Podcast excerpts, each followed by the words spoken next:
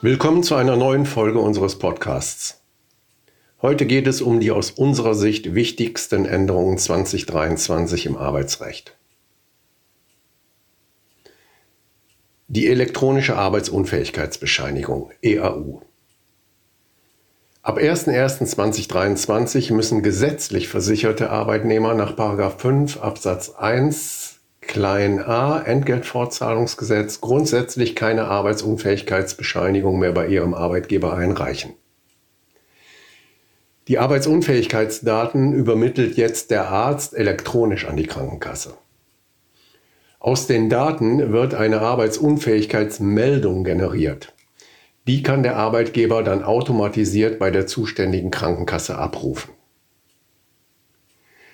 Die EAU gilt nicht erstens für privat krankenversicherte Arbeitnehmer, zweitens für geringfügig Beschäftigte in Privathaushalten, drittens für die Feststellung der Arbeitsunfähigkeit durch, durch Privatärzte, viertens für eine im Ausland festgestellte Arbeitsunfähigkeit beziehungsweise Fortdauer der Arbeitsunfähigkeit. Fünftens für Eltern, die sich ärztlich bestätigt um ein krankes Kind kümmern müssen. Sechstens bei stufenweise Wiedereingliederung. Siebtens bei Rehabilitationsleistungen. Und achtens bei einem Beschäftigungsverbot. Bestehen bleibt aber die Pflicht, dem Arbeitgeber die Arbeitsunfähigkeit und deren voraussichtliche Dauer unverzüglich mitzuteilen, zum Beispiel telefonisch, sowie die Arbeitsunfähigkeit zu den schon bislang geltenden Zeitpunkten von einem Arzt feststellen zu lassen. Das heißt, spätestens am vierten Tag, sofern der Arbeitgeber keinen früheren Zeitpunkt festgelegt hat. Besteht beim Arbeitgeber ein Betriebsrat, hat er nach 87 Absatz 1 Nummer 1 Betriebsverfassungsgesetz insbesondere dann ein erzwingbares Mitbestimmungsrecht, wenn der Arbeitgeber regeln möchte, erstens, wie der Arbeitnehmer die ihm nach 5 Absatz 1 Entgeltfortzahlungsgesetz obliegende Anzeigepflicht erfüllen soll, Zweitens, dass der behandelnde Arzt die Arbeitsunfähigkeit vorzeitig feststellt. Oder drittens, dass Personen, die weiter eine Arbeitsunfähigkeitsbescheinigung vorlegen müssen, dies vorzeitig müssen, machen müssen. Oder dass der Arbeitnehmer nach Beendigung der Arbeitsunfähigkeit die wiedererlangte Arbeitsfähigkeit anzeigen oder sogar eine Arbeitsfähigkeitsbescheinigung vorlegen soll. Zweite wichtige Änderung ist die Kurzarbeit. Die befristeten Sonderregelungen für das Kurzarbeitergeld werden bis zum 30.06.2023 verlängert. Danach gilt ein erleichterter Zugang zum Kurzarbeitergeld. Anstatt mindestens ein Drittel müssen nur mindestens 10 Prozent der Belegschaft eines Betriebes von einem Entgeltausfall betroffen sein. Zudem müssen negative Arbeitszeitsalden vor Gewährung des Kurzarbeitergeldes aufgebaut werden. Wichtig ist, dass auch Leiharbeitnehmer weiterhin Kurzarbeitergeld beziehen können. Drittens, das neue Bürgergeld. Zum 01.01.2023 tritt das sogenannte Bürgergeldgesetz in Kraft. Die Umsetzung erfolgt in zwei Schritten, zum 01.01. und zum 01.07.2023. Das Bürgergeld ersetzt das bisherige Arbeitslosengeld II und das Sozialgeld. Die Änderungen zum 01.01.2023. Die Angemessenheit der Wohnung wird erst nach zwölf Monaten der sogenannten Karenzzeit geprüft. Bis dahin werden die tatsächlichen Kosten der Wohnung übernommen. Die Karenzzeit gilt nicht für Heizkosten. Diese werden von Beginn an nur in angemessenem Umfang erstattet. In den ersten zwölf Monaten, also der sogenannten Karenzzeit, bleibt das Vermögen bis zu 40.000 Euro für die erste Person der Bedarfsgemeinschaft geschützt.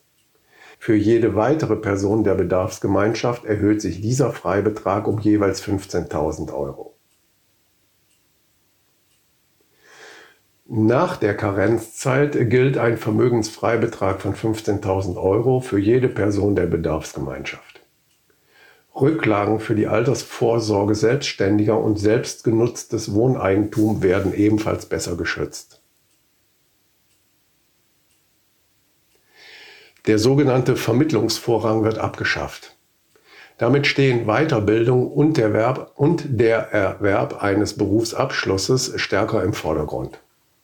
Zudem wird der Zugang zu Förderungen tragfähiger Existenzgründungen vereinfacht. Minderungen des Bürgergeldes sind ab Jahresbeginn wieder möglich, wenn Menschen ihren Mitwirkungspflichten nicht nachkommen oder sie nicht zu Terminen erscheinen. Werden Termine ohne wichtigen Grund versäumt, kann der Regelbedarf um 10% für einen Monat gemindert werden. Werden Mitwirkungspflichten verletzt, kann der Regelbedarf zunächst um 10% für einen Monat, bei einer zweiten Pflichtverletzung um 20% für zwei Monate und in der letzten Stufe um 30% für drei Monate gemindert werden. Minderjährige die Grundsicherungsleistungen zurückzahlen müssen, weil diese zu Unrecht gewährt wurden, bekommen diese Überzahlung bei Eintritt der Volljährigkeit bis zur Höhe von 15.000 Euro an Vermögen erlassen. Bis zu einer Bagatellgrenze von 50 Euro pro Bedarfsgemeinschaft werden keine aufwendigen Aufhebungs- und Erstattungsbescheide mehr erlassen. Die Jobcenter verzichten auf daraus resultierende Rückforderungen.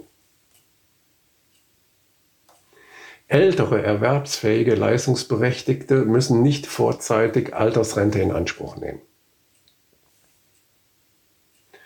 Die Sonderregelung, nach der ältere Leistungsberechtigte nach zwölf Monaten Leistungsbezug ohne Beschäftigungsangebot nicht mehr als arbeitslos gelten, wird aufgehoben. Es gibt in der Grundsicherung für Arbeitssuchende nicht mehr entweder Arbeitslosengeld 2 oder Sozialgeld, sondern einheitlich Bürgergeld. Behörden haben bis Mitte 2023 Zeit, um Formulare anzupassen. Weitere Änderungen treten zum 1.7.2023 in Kraft. Die Freibeträge für alle Erwerbstätigen werden verbessert. Bei einem Einkommen zwischen 520 und 1000 Euro dürfen 30 Prozent davon behalten werden.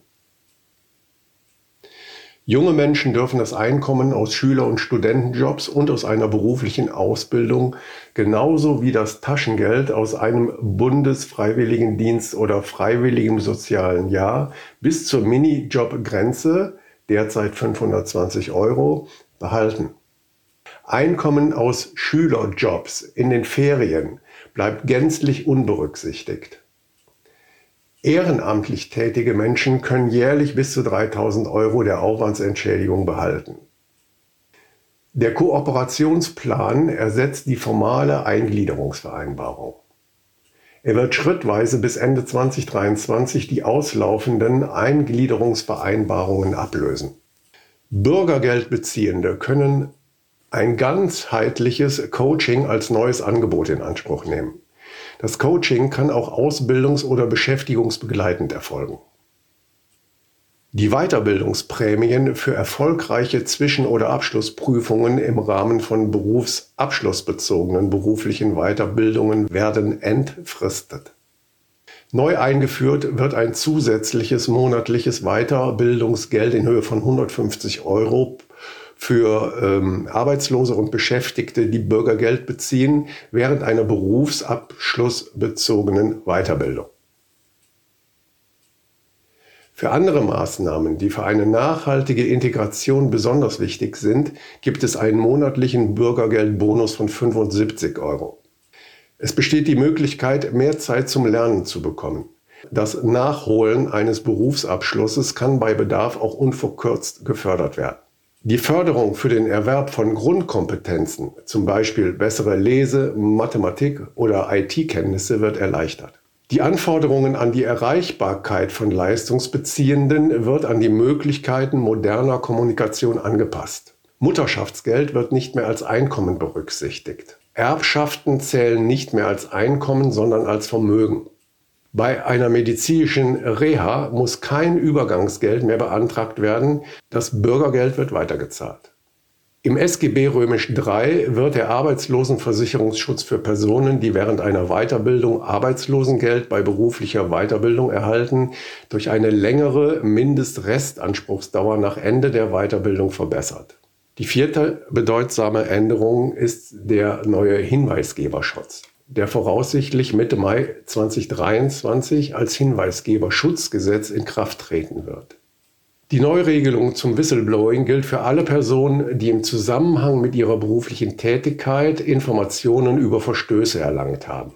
Dies können neben Arbeitnehmern auch Beamte, Selbstständige, Anteilseigner oder Mitarbeiter von Lieferanten sein. Das Gesetz soll insbesondere für Verstöße gelten, die strafbewehrt sind sowie für Bußgeld bewährte Verstöße, soweit die verletzte Vorschrift dem Schutz von Leben, Leib, Gesundheit oder dem Schutz der Rechte von Beschäftigten oder ihrer Vertretungsorgane dient. Die hinweisgebende Person bzw. der Whistleblower soll grundsätzlich frei wählen können, ob sie die Verstöße gegenüber internen oder externen Stellen meldet. Beschäftigungsgeber müssen grundsätzlich interne Meldestellen einrichten, an die sich Beschäftigte wenden können. Das gilt für Unternehmen oder öffentliche Stellen mit in der Regel mindestens 50 Beschäftigten. Unternehmen bis zu 249 Beschäftigten müssen die Meldestellen bis zum 17.12.2023 einrichten. Beim Bundesamt für Justiz soll eine zentrale externe Meldestelle eingerichtet werden. Daneben sollen die bestehenden Meldesysteme bei der BaFin sowie beim Bundeskartellamt als weitere externe Meldenstellen mit Sonderzuständigkeiten weitergeführt werden. Dabei besteht ein Vertraulichkeitsgebot. Die Identität der hinweisgebenden Person darf grundsätzlich nur den jeweils für die Bearbeitung einer Meldung zuständigen Personen bekannt sein.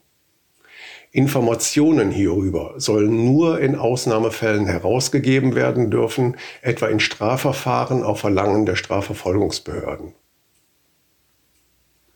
Um der Gefahr einer Überlastung des neuen Hinweisgeberschutzsystems vorzubeugen, können die zur Einrichtung von Meldestellen Verpflichteten zunächst frei darüber entscheiden, ob sie anonyme Meldungen ermöglichen.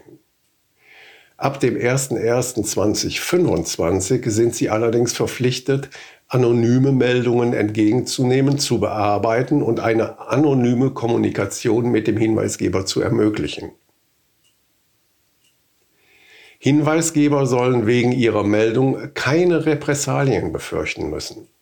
Unzulässig sind alle ungerechtfertigten Nachteile wie beispielsweise eine Kündigung, Abmahnung, Versagung einer Beförderung, geänderte Aufgabenübertragung, Disziplinarmaßnahmen, Diskriminierung, Rufschädigung oder Mobbing. Der hinweisgebenden Person ist bei einem Verstoß gegen das Repressalienverbot der daraus entstehende materielle und immaterielle Schaden zu ersetzen. Sie macht sich im Fall einer vorsätzlichen oder grob fahrlässigen Falschmeldung allerdings auch selbst schadensersatzpflichtig. Fünftens, neu ist auch das Lieferkettengesetz. Zum 01.01.2023 tritt das Lieferketten-Sorgfaltspflichtengesetz in Kraft.